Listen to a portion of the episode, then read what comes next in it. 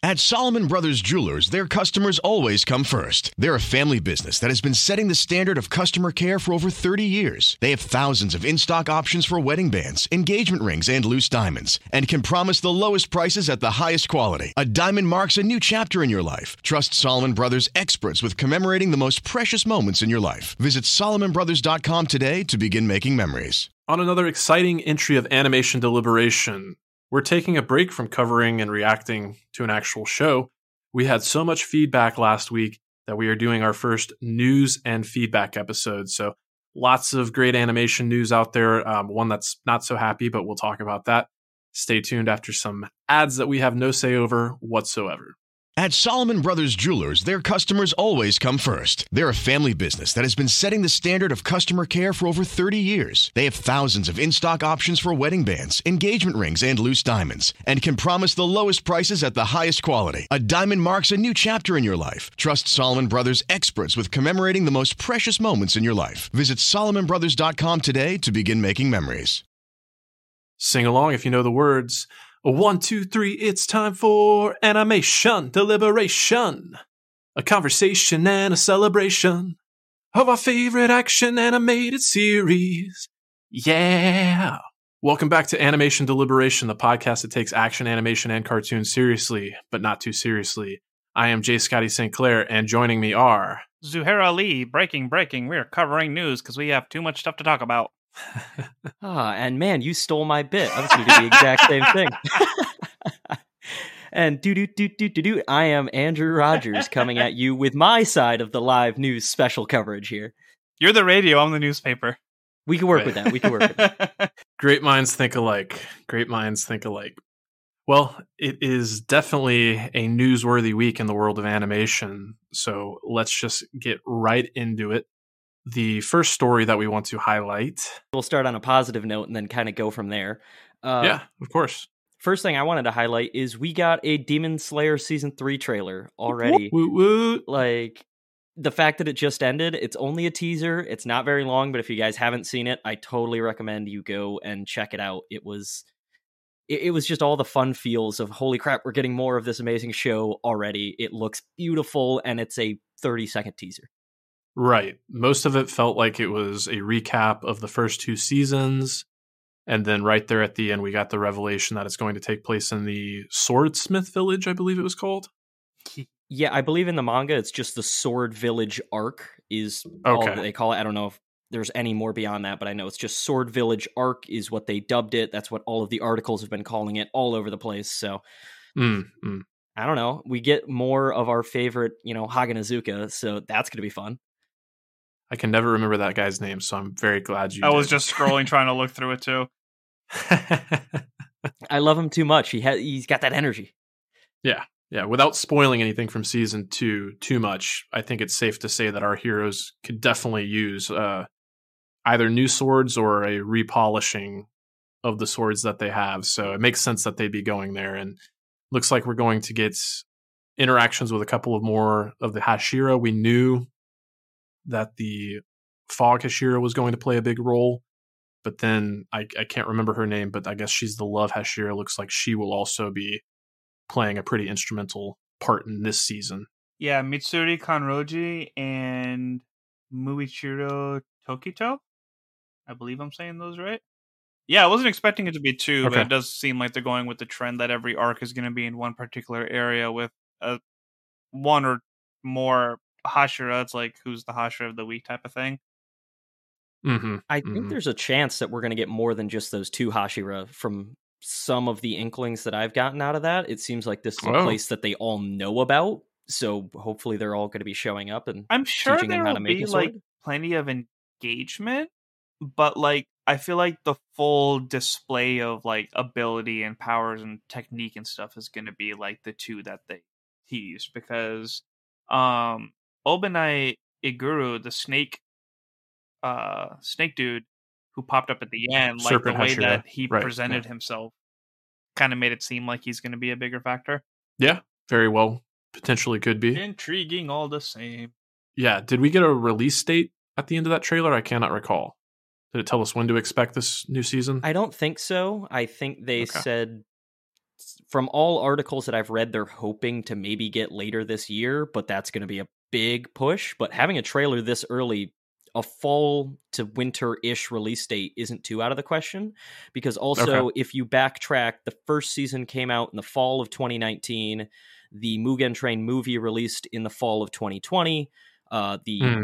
Entertainment District was fall of 2021. If they keep on that track, we should hopefully have something at least hitting the airwaves in Japan, maybe not in the States yet, as of fall Sure. 23 or 22, rather. Okay.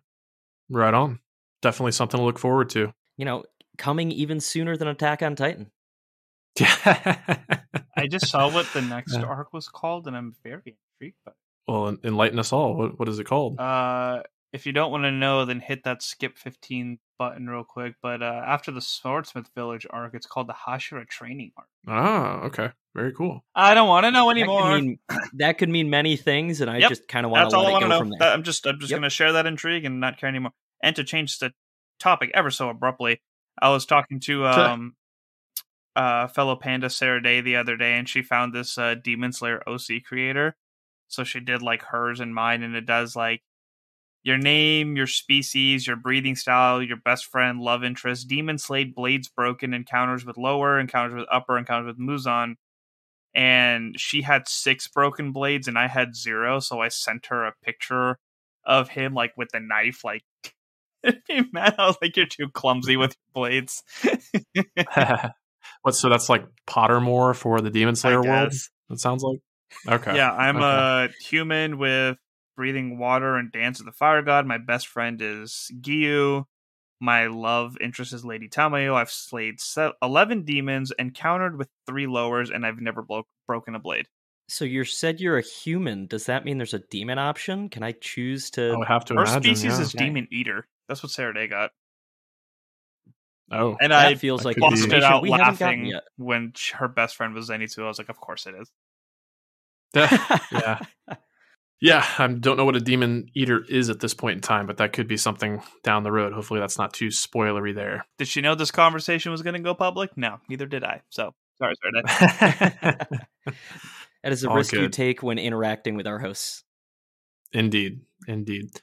Do we have any final thoughts regarding the Demon Slayer three trailer? Are we ready to move on to other exciting news? I'm glad that, that they're opposite of Attack on Titan and actually communicating with us. That's all I have. for sure, for sure. It's very nice. Okay, next up on the docket, we have, you know, you may take this however you will. Delays aren't necessarily a bad thing if it results in a better product, but I know we were all very excited to get Spider Man Across the Spider Verse Part 1 this October. But Deadline Hollywood is reporting that they have Sony Pictures has moved the date from October 7th to next year, June 2nd, 2023. So we have to wait more than a full year to see the continuation of Miles Morales' story. But uh, I I think they have good motives uh, for doing that, and it's also worth mentioning the, the sequel to that one, Part Two, has been uh, dated for March 29th, 2024. And taking its place on October 7th is uh, now a film called Lyle Lyle Crocodile from Josh Gordon and Will Speck. Uh, I guess that is an adaptation of a children's book from 1962, and I guess HBO Max had previously done an animated special about that one. I, I don't even know how to take the fact that they're replacing it with an old children's book, but because that that was very much news to me in that moment. I- Oh, okay, well, I'm hoping it results in a better product, but a delay of what is that? About nine months, maybe eight. That's a that's a long delay to suddenly have just appear out of nowhere like this. So I'm I'm a little sad, but I think it will pay off. It's just it's also hard that they announced this is only a part one, so now I have to wait even longer for part two. It's for sure. it's a lot, but that first film, I think they said took like five, six years for them to produce that Mhm. first time around. So Right. if they need to take their time, the little bits that we've seen look like it's going to be very artistic. So For sure. I wouldn't be surprised if some of it's taking a little bit longer than they might need. And who knows, Sure. there could be something going on with Oscar Isaac and his busy Marvel schedule that they need to make sure they have him fully available for voice stuff. Yeah, if we learned anything from our conversation with Michael D'Ambrosio last week, our 75th episode, a little plug there for you. Check that one out. The scheduling and the planning behind animation sometimes can get a little unwieldy. So I don't know if it's an attempt to give the animators just that much more time to perfect the technique, but I think part of it might be strategic as well because Sony also dated their Spider-Man spinoff Madam Web for July 7th, 2023. So that could be strategic there. Um, you know, not all of the Sony spinoff movies have been all that well received. Here's looking at you, Morbius. uh, but maybe they're you know trying to get that character into the zeitgeist a little bit more with a, a title like Across the Spider Verse. I would have to imagine that Madam Web is serving some kind of role. I do not know if uh, Dakota Johnson, who is reportedly playing the character in the live action adaptation, will be lending her voice talents in this movie. Maybe that's a casting they're kind of keeping close to the vest, but it would be pretty cool if they had that kind of synergy going on. They really just lost the thwip sound effect, so they got to go back through and figure out a way to get that. they got to comb through it. Yeah, there you go. There you go. got to have the check, thwip. Check your garages for that one too. Right.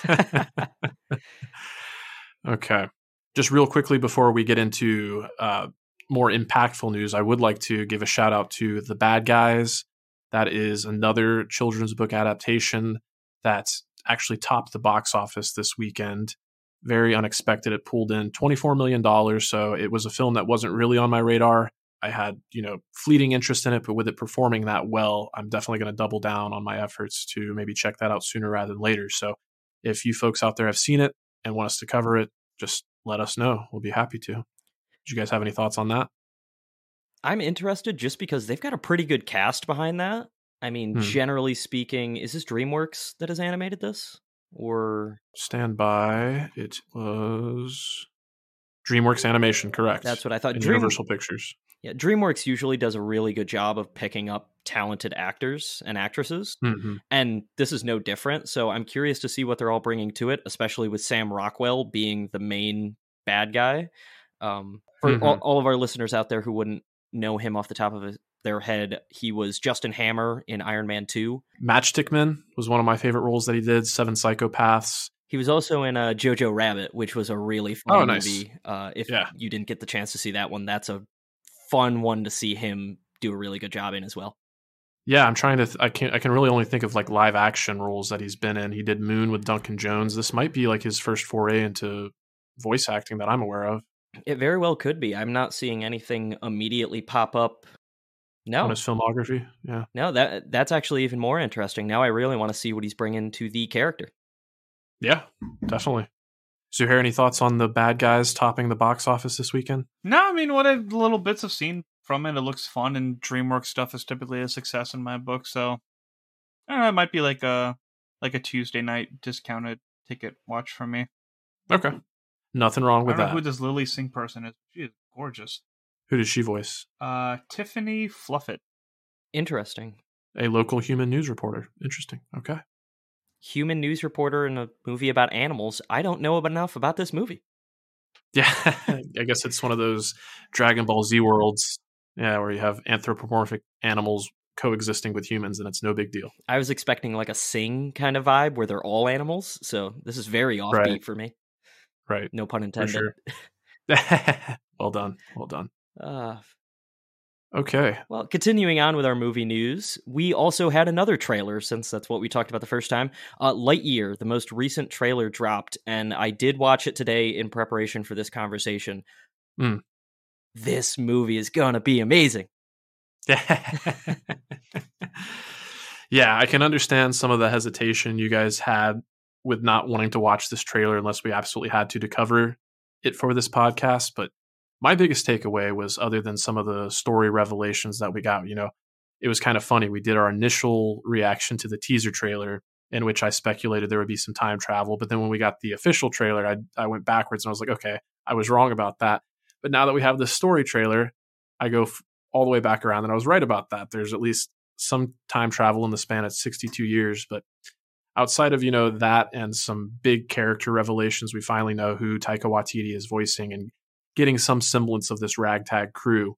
Uh, it was really just getting to see Chris Evan actually showcase more of what Buzz is going to be like in this film and show a little bit of his humor and not be so, you know, just kind of delivering those one liners that we'd seen so far. Uh, but I absolutely loved the reference to the original Toy Story where he was like, after he had crash landed into the future and was like, Star Command, come in, Star Command.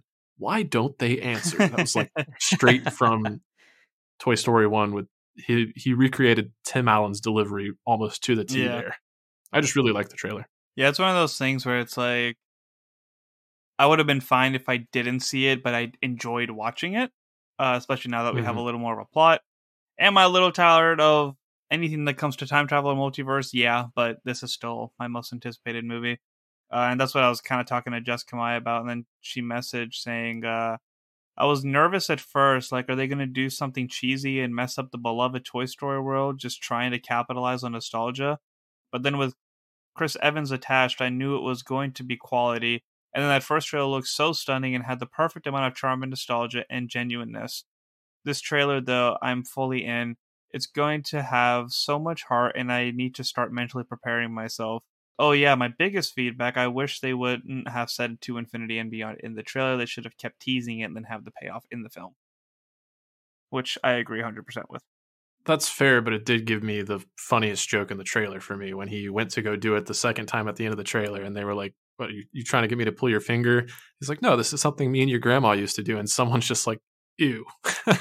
It was great, but again, like kissing in the movie too. Yeah, for sure. Yeah, there was No some doubt. stuff I, I questioned if they were giving a little bit too much away. Like we found out it wasn't the robot, it was her in a suit, and that it was her mm. granddaughter. Th- Those were little story notes, but I have a funny feeling they're not telling us everything. If Disney's Yeah. learned how to do a trailer, Marvel has taught them very well. Yeah, for- Here's how to cut it so that we keep the good things a secret. So I'm excited for it as much as I wish they didn't give quite as much away, but it's going to be interesting and it's it's very very sci-fi heavy from what it seems because I know oh, Zuhair Oh, definitely. you just said you're a little tired of time travel. I've always been a fan of the interstellar style of actual scientific. If this is how time travel could potentially happen, it would be going the speed of light. And that's exactly what they're proving in this movie. So the nerd in me is very, very excited to see how they extrapolate with the scientific side of it. There's one. This this probably is what you're saying, but there was one like time travel theory about like looking back in time that I thought was super fascinating, and it's like the amount of time that it takes from like light to get from one part of the universe to another. Like if you were to get a telescope and look like in another galaxy and actually zoom in, like by the time the light actually reached there and bounced back, like time would have elapsed. So technically, you're looking back in time. Oh, that was super Hmm, yes. fascinating. Yeah, that's a little trippy. Yeah, I that's can ex- appreciate that. That's exactly correct. Like there are stars in our sky right now that you could be looking at that have potentially blown up and are no longer exist, but because it takes so long for the light to hit Earth, you still see that light from a star that may Yeah. no longer exist. I can't think of one off the top of my head, but yeah, that's kind of where the space science of the time travel comes in is how quickly you can get from one point to another and light being the fastest thing. That's the closest we have to any sort of time travel is the way that light travels at this point. I just had successful science talk with the engineer major. Go me. Trust me, Yeah. I love time travel, and I didn't want to get into this on the last Young Justice, talking about the difference between the MCU time travel and Young Mm. Justice time travel. There's just so many versions of it, and I love digging in and having that conversation. But it would be about a two hour podcast where we just went back and forth, so that would have to be a far different, very special episode. I'll turn it into 15 seconds for you. It's the scene of Endgame when they're talking about all the different types of time travel. but it makes sense. They hmm. made it make sense in Endgame. It's so good. they made it make sense, but I do have issues that the directors and the writers were kind of conflicted in terms of some of the lasting ramifications in terms of Cap's travels. But let's not talk about that version of Chris Evans. Let's get back to Lightyear. Um, just with your guys' a little brief conversation there, my it was it just kind of dawned on me right now. It's kind of cool that Lightyear is not only just a reference to his name, but it's also a reference to the unit of distance. Like that's well done, Pixar. Well done.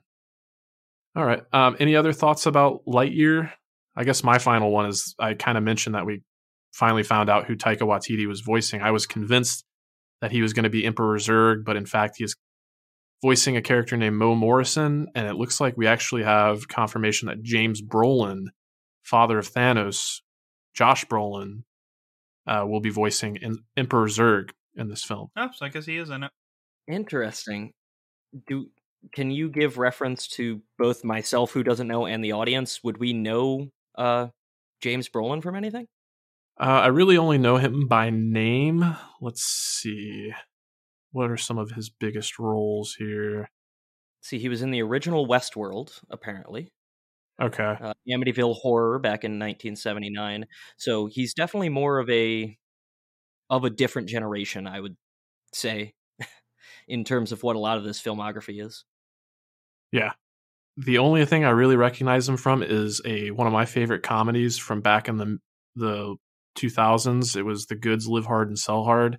I can't really recommend that movie because I don't know how well it's aged, but I, I definitely uh, appreciated it. It looks like um, in the 2000s he was in Traffic, Catch Me If You Can, and The Master of Disguise, which is a pretty diverse lineup right there. Maybe that's where some of our listeners will recognize him from. He was uh, Jack Barnes in Catch Me If You Can, Fabrizio Disguisi in Master of Disguise, and General Ralph Landry in Traffic. And most importantly, he was in Community as Jeff Winger's dad.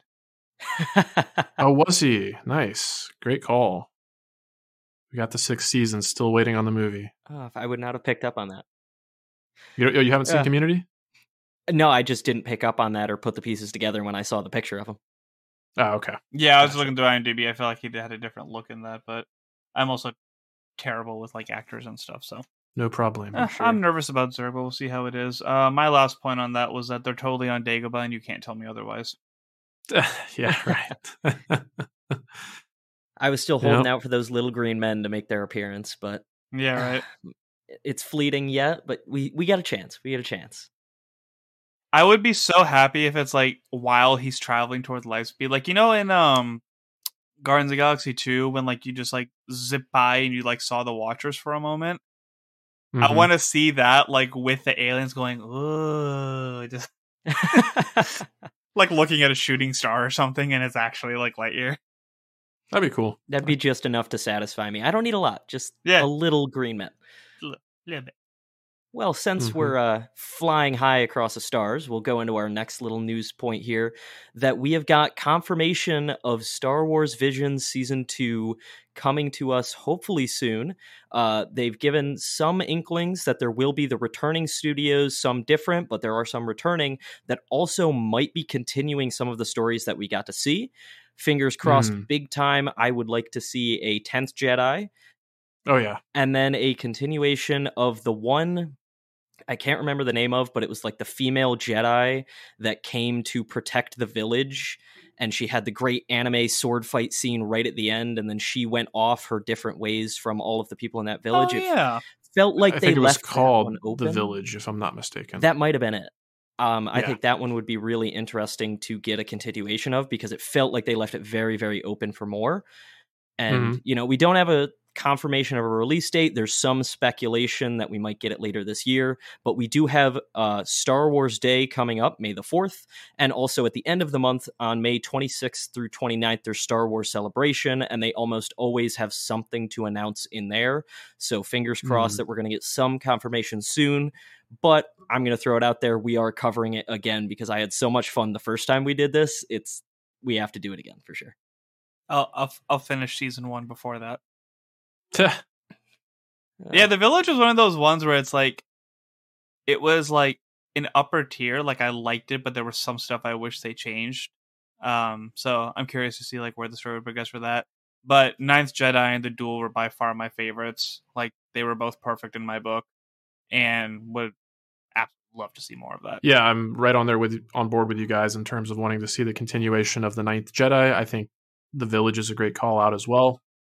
But I also wouldn't mind seeing more from the world of the twins.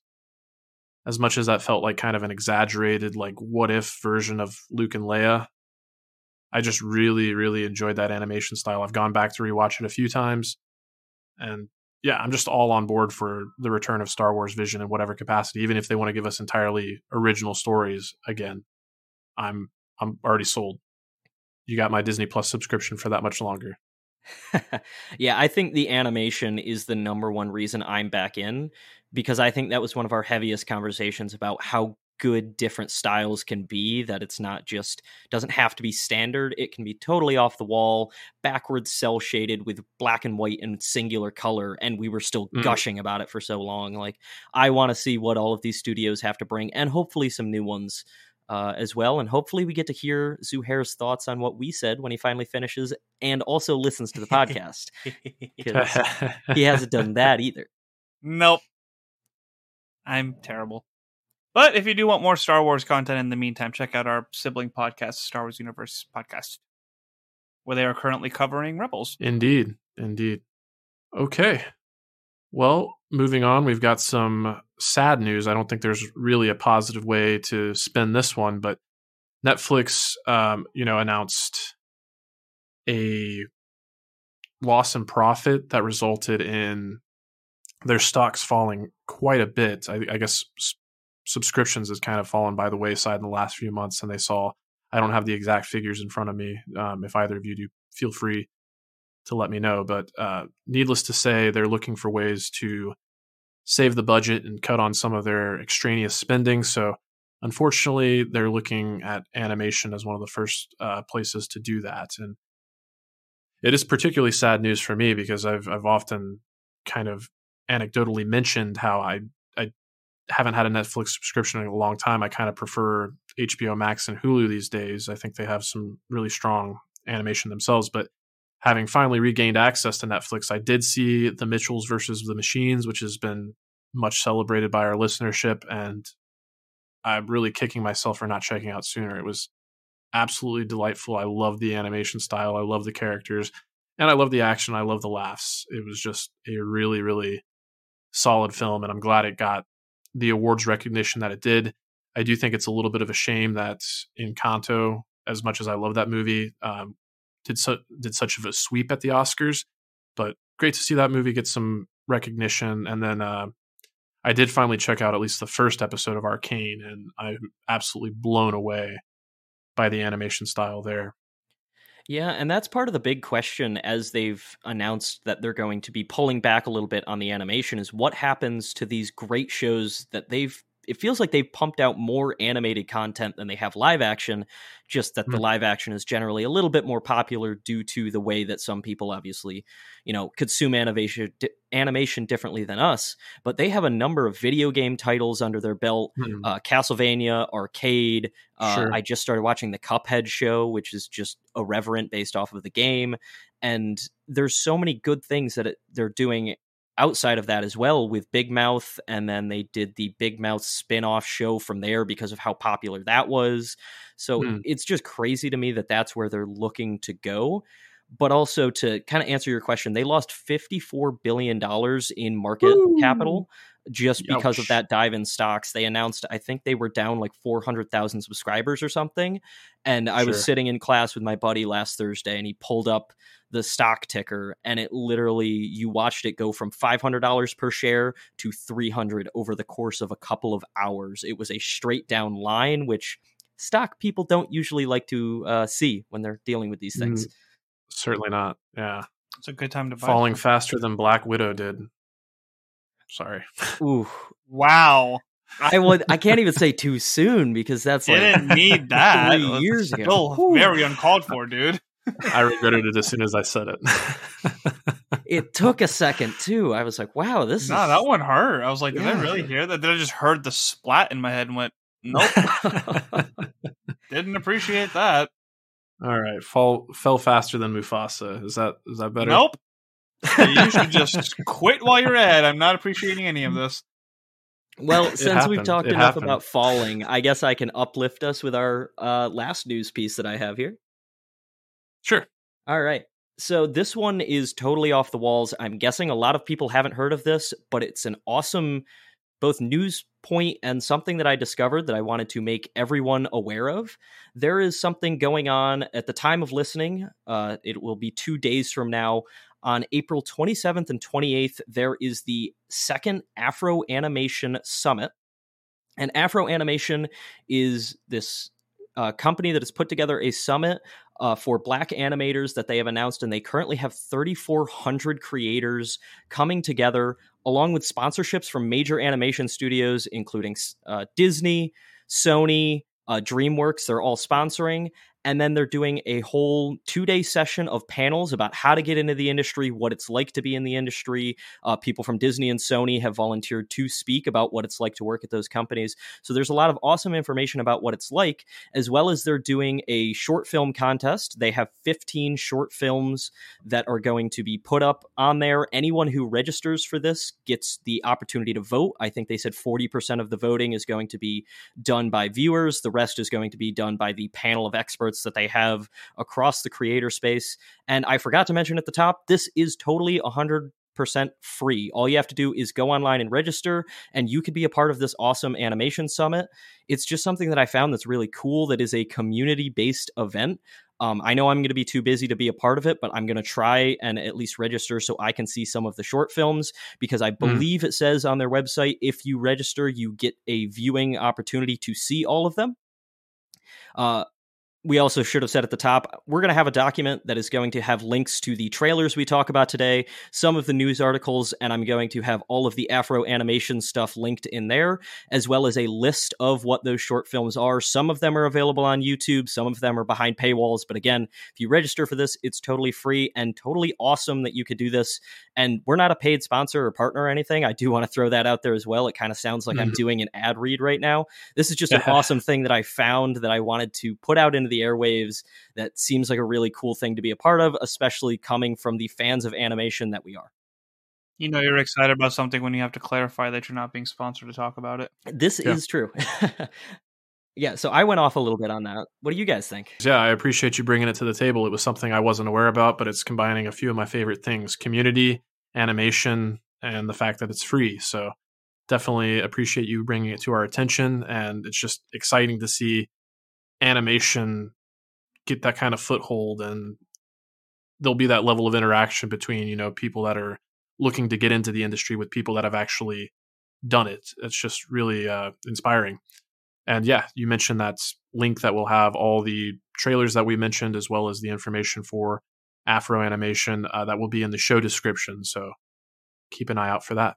Yeah anytime that there's uh, access to education whether it's something you pursue in the future or just better understanding of how people work, I'm always 100% down for.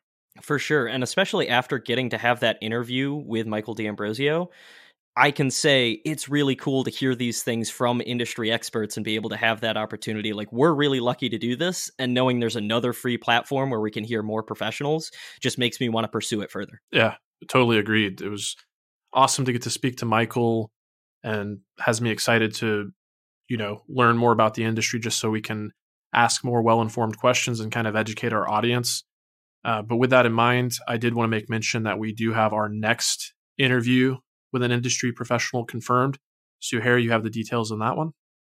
Yeah our next interview is with nina hurton.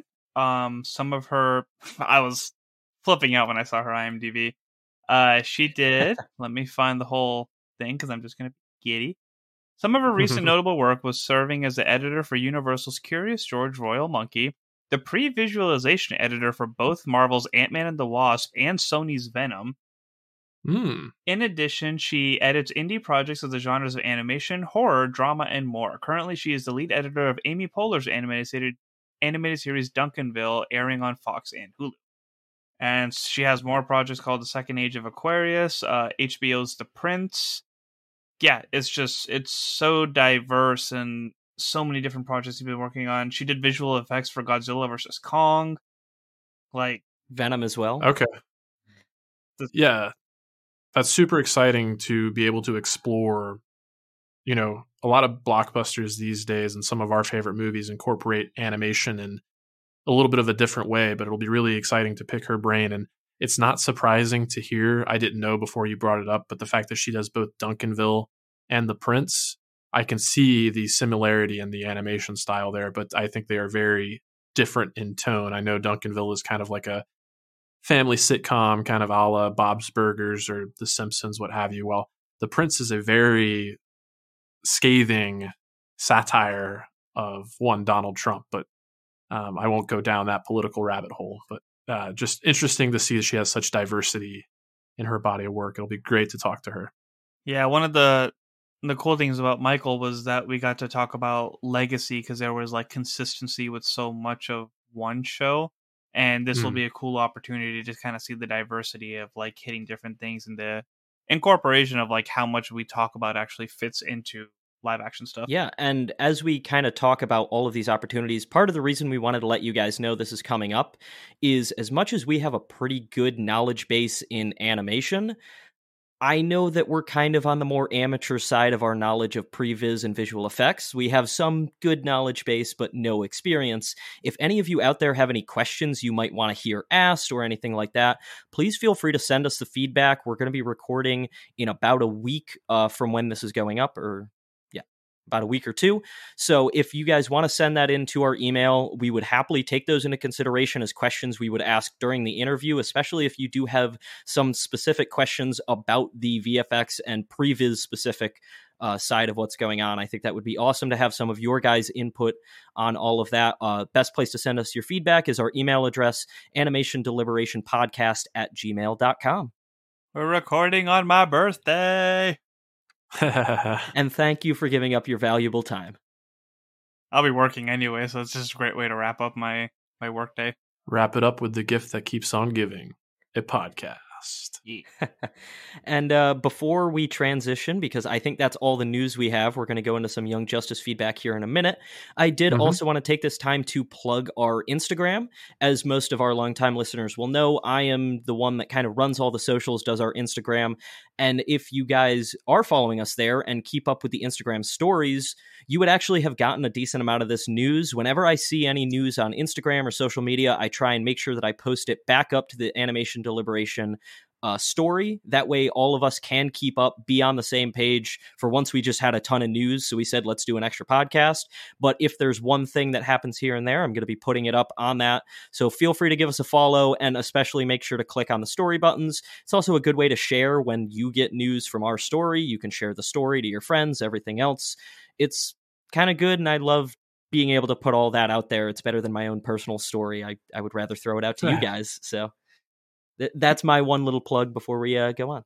We need to start throwing like little coffee gift cards or something on there to see how many people check out the stories. Yeah, if we need to incentivize it, we will. But regardless, definitely it doesn't get said enough. But we appreciate your efforts there, Andrew. It's always a job very well done. And right, real quickly before we move on to feedback, with that in mind, just the interaction and the the sharing of stories and whatnot, I will encourage everybody that's listening. It's exciting to get these guests and whatnot, but while you're you're listening, if you could just stop what you're doing right now, give us a rating, a review, share the show with someone that you know will appreciate this passion and interest for animation. That would be tremendous, tremendously helpful for our growth and help us to bring in even bigger and better guests, which is something we're definitely excited to do. So, thank you as always for listening. Let's tackle this feedback. Sounds good. feedback. So yeah, we just had a lot going on, so we couldn't hit feedback like for the episode as much as we got. So we are going to hit them now. All right. So our first feedback is from T.J. Stafford. In the original DC animated universe, and I believe the comics as well, if I'm not mistaken, Orion is in fact the son of Darkseid. At the end of the war between Apokolips and New Genesis, part of the peace treaty involved in the exchanging of Darkseid and the High Father's infant sons. Highfather then raised Orion as his own, and Darkseid raised the boy that would become Scott Free, aka Mr. Miracle. This deal doesn't go Darkseid's way. Mr. Miracle falls in love with the captain of Darkseid's guard, Big Barda, and they escape Apokolips together and become heroes on Earth. As for Orion, he grows to hate Darkseid more than anyone else and becomes one of his staunchest enemies. I'm sure that just like last time, the show will answer your question, but before I do, but I wanted to throw this out here. And thanks, TJ Stafford. Well, thank you so much for writing in, TJ. Yeah. I was going to ask, do we want to read uh, Fabian's at the same time? It seems like they had some similar thoughts. Yeah, sure. Yeah. Uh, so again, for Young Justice episode 18, just listen to the podcast. Great to have Zuhair back. Thank you.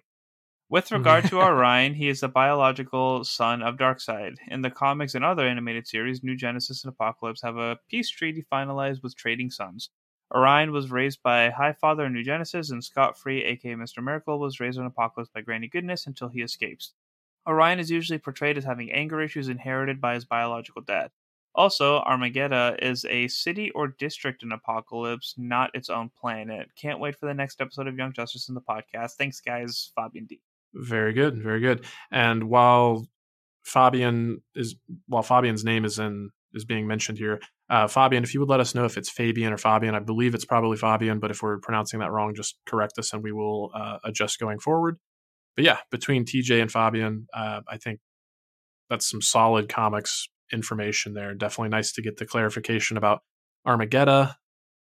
And I think somewhere in the back of my mind, I knew a little bit about Mr. Miracle, Scott Free, and definitely just appreciate that play on words. You know, I have a cursory knowledge of Kirby's Fourth World and whatnot, but a lot of those details are buried in the recesses of my mind and whatnot. So it'll be exciting to see how the show fleshes out some of these details or maybe takes it in a different direction to keep, you know, even staunch comic book fans on their toes. Yeah, it's interesting because we had that one female character we thought was Big Barda earlier in the mm. season. And correct me if I'm wrong, was Mr. Miracle not one of the people they were talking about uh, for the Justice League Reserves?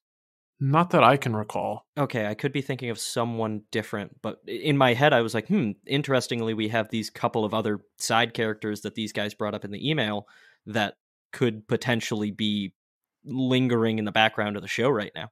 Yeah, it seems like the show has a lot to do in terms of the story that we've been getting right now. So I don't know if those are just seeds for perhaps season five. Fingers crossed that that happens, but they're definitely doing a good job laying the groundwork if that is the case. Any thoughts, or should we move on to the next pieces of feedback? Yeah, we can move on to the next one. I think uh, a lot of this was kind of confirmed in episode 19, and uh, mm-hmm. What we know is what we know. Indeed. So back to TJ Stafford. I have a feeling that you're going to have questions concerning the character of Razor, so I thought I'd send you what I know ahead of time. Major spoilers for Green Lantern and the animated series if you would like to abandon ship now. Razor and hmm. the person he's looking for, Aya, are both original characters as far as I know.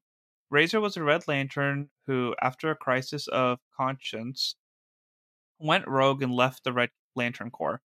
He was captured by Hal Jordan and Kilowog, voiced by Kevin Michael Richardson, who reprised the role for this Young Justice episode, and joined them to atone for past actions.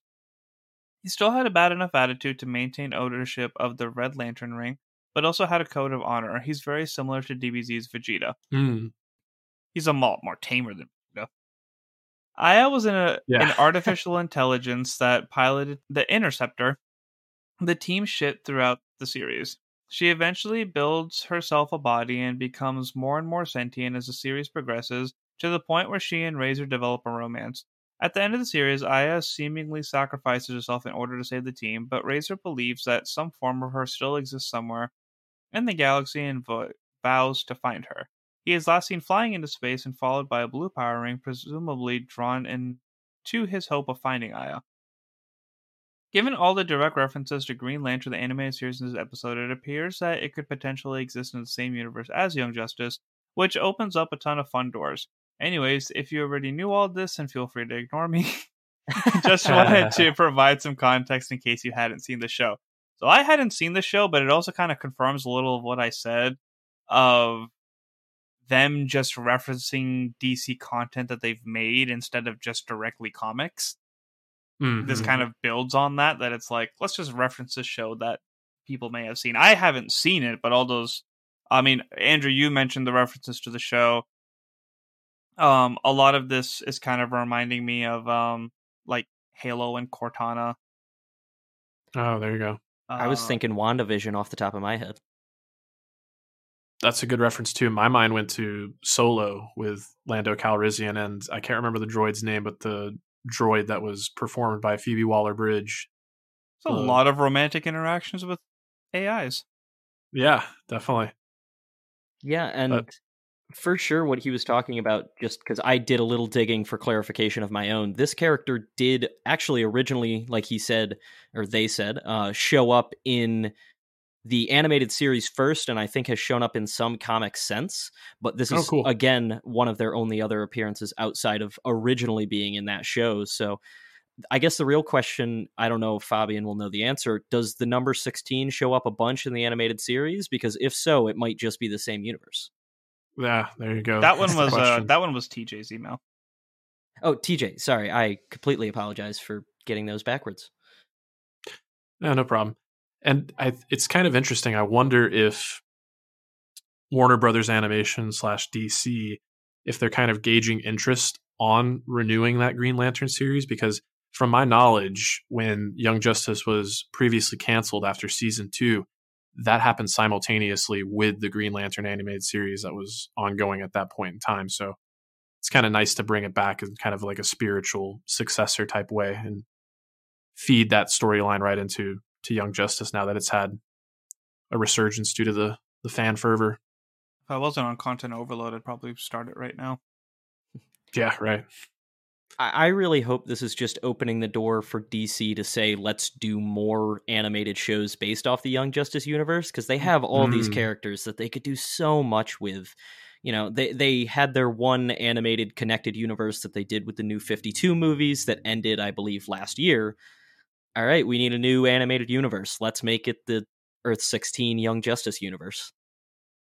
And like they could also follow Disney Plus's stretch of just having like miniseries. It doesn't even have to be stuff that renews. Like give us like one good adventure that our Batman has been on, then another good adventure that Black Lightning's been on with his family, and like just have like, you know, Hmm. five episode little or like short movies. Yeah.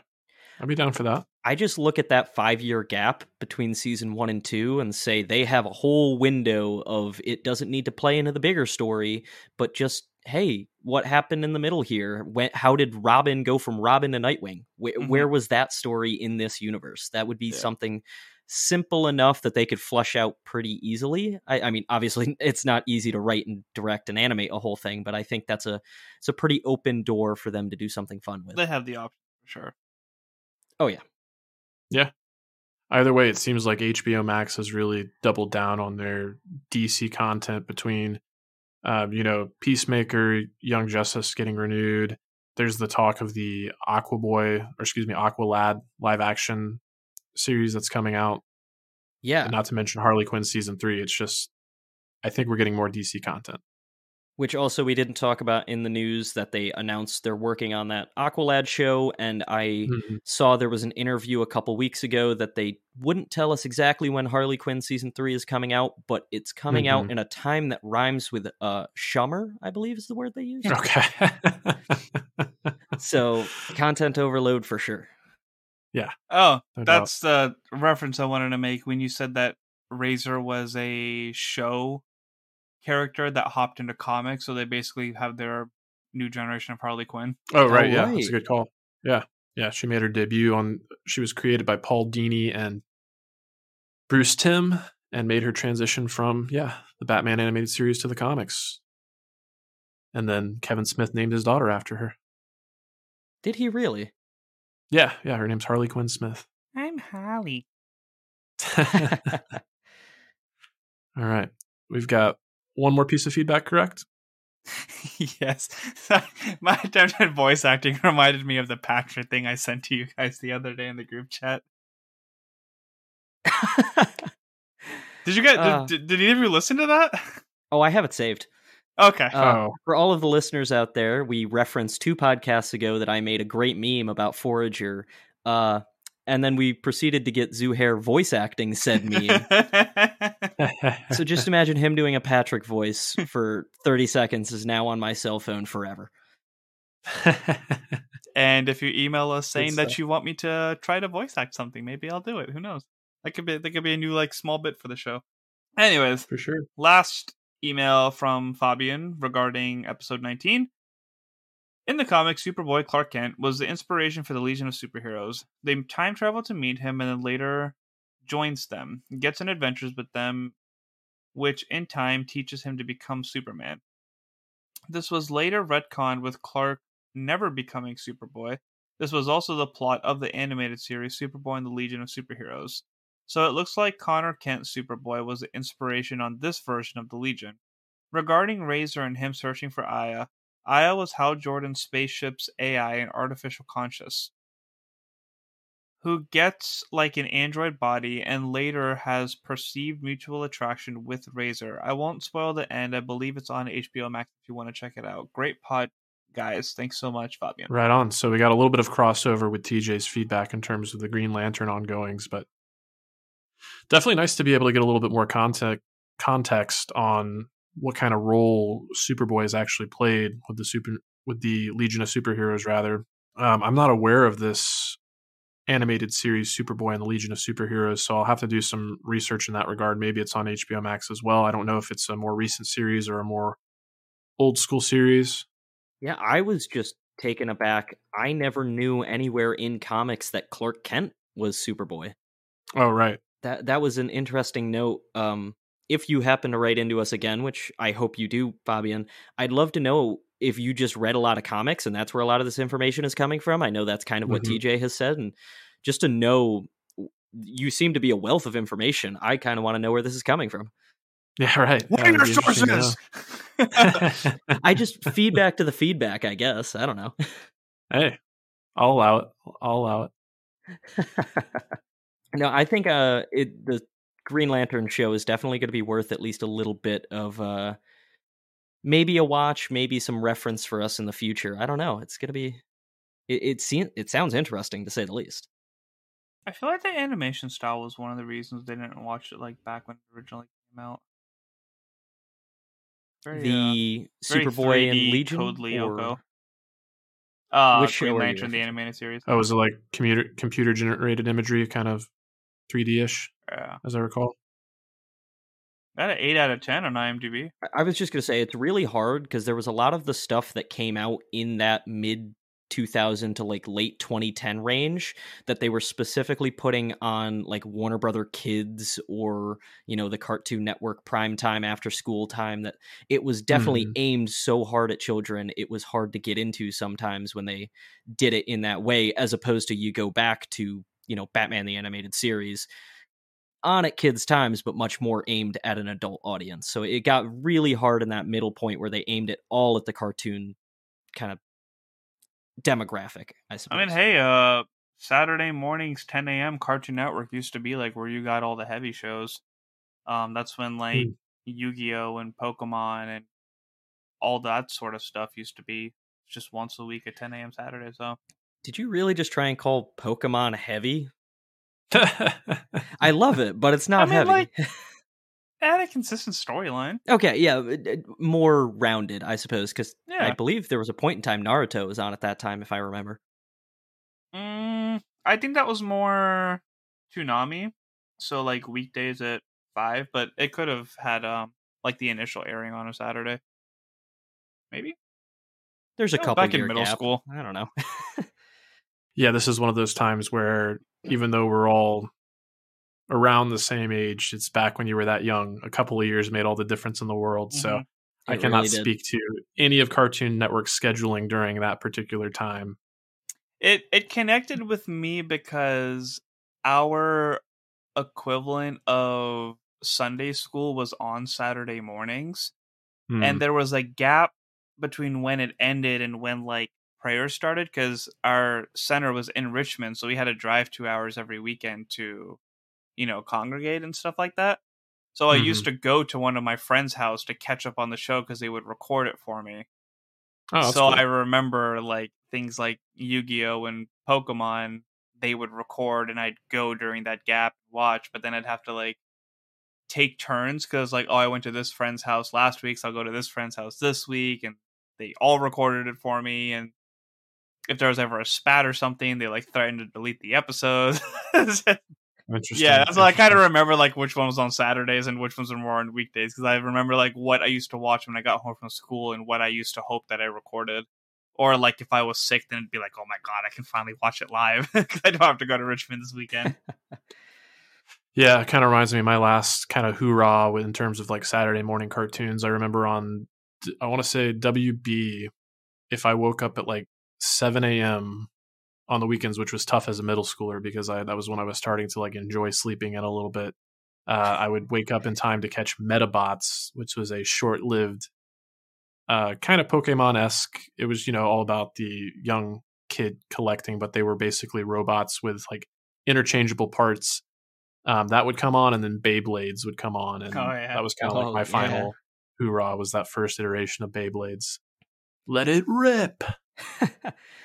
I know I'm not that old by any means, but uh, this is going to come off sounding so old. Kids these days do have it so good just with streaming, and it applies to all of us, obviously. But the fact that we can say, Oh, I want to watch this cartoon, this show, and we can put it on is Yeah. so awesome because I, I too remember before school.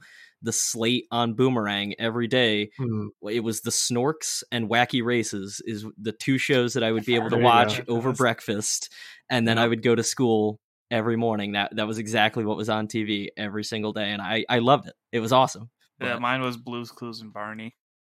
I did have those as well, but it was Blue's Clues and Bear in the Big Blue House. Those those were my two oh, okay. Yeah. when I was really Uh, young. Bear in the Big Blue House was more my sister, but I definitely watched with. But I think it just it got to the point where it's like I just started waking up at the absolute last moment going to school, so no time for shows.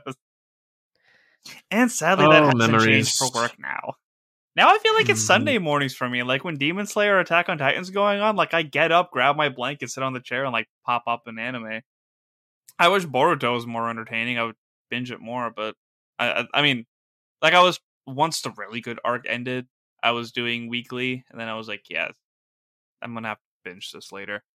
Um, but for those three, My Hero Academia, Demon Slayer, and Attack on Titan, like Sunday mornings, I was actually like, I get to watch this now. I've never watched My Hero Academia in real time or Demon Ooh. Slayer. I've always watched them on the streaming platforms and whatnot. But anyway, any final thoughts? Anything to plug before we get out of here? Uh, I want to know what kind of shows that you guys grew up with. Like, what was your Saturday morning hype, and what was your weekday hype? Uh, aside from that, we haven't done a questionnaire like that in a while. Um, Yeah, aside from that, back to sports talk a little bit. I'm going to be back on the three two three with Reed Murphy talking about uh pre-draft stuff. Uh, because draft is this Thursday, and yeah, so more football and sports talk over there coming out this week. Keep an eye out. And our interview. All right. For sure. And I want to kind of add on to that call to action. Feel free to send us more feedback, whether it is about the shows that we're covering or anything in particular, because I don't want to speak for my other hosts here. I had a fantastic time just going over random animation things. So if you guys enjoyed this, let us know. We can maybe do news every now and again. Or Yeah. if we want to do random, you know, all right, here's what we watched when we were kids. Here's what you guys watched. Here's our top five shows that came out when each of us was a kid because we were all kids at different times. Yeah, I think that's a great call to action. I concur with the prompt to send in your your Saturday morning hype. And yeah, if there was news that we didn't cover that you have an interest in, like one of our listeners, Andrew Sparks, he sent me a pretty great little clip out of Kevin Conroy uh, kibitzing with Will Friedle, them both having voiced various iterations of Batman. And then he made mention that he was excited for the Digimon movie that's coming out. So that's not a series that I have a lot of exposure to, but if it's something you want us to talk about, all you got to do is let us know. So, with that in mind, thank you for listening. And as always, thanks for tuning in. That's T W O N I N. Stay whelmed. Until the next Saturday morning cartoons, muscle muscle. Thank you for listening to the Animation Deliberation Podcast, a proud member of the Stranded Panda Network. If you would like to contact us, you can email animationdeliberationpodcast at gmail.com or follow us on Twitter at animationdelib1. For this and other great shows, you can visit strandedpanda.com or join the great community that is the Stranded Panda Chat Facebook group at facebook.com slash groups slash svchat. Tune in next time, and remember, stay whelmed. You're invited to take a vacation from everybody else's vacation to a place where you can explore cypress swamps and magical gardens and see a 65 foot waterfall that once powered an old mill that you can walk through today. Or just float along the cool, rushing waters of an old fashioned swimming hole. See the places and plan your journey at visitmississippi.org slash outdoor adventure. Mississippi. Wanderers welcome. Running a business comes with pressure remote workforces, HR compliance, retaining top talent. You start to feel boxed in. Fortunately, there's Insperity They put 30 plus years of HR service and technology to work, offering my employees competitive benefit options while lightening my HR load. Instead of obstacles, I'm surrounded by people empowered to be their best. With Insperity, nothing seems impossible. Insperity, HR that makes a difference. If you don't know your numbers, you don't know your business, especially in today's economy. But over 31,000 businesses do know their numbers because they use NetSuite by Oracle. NetSuite gives you visibility and control of financials, planning, budgeting, and inventory so you can manage risk and improve margins. Everything you need all in one place. See why NetSuite is the number one cloud financial system. NetSuite is offering a one-of-a-kind flexible financing program. Head to netsuite.com slash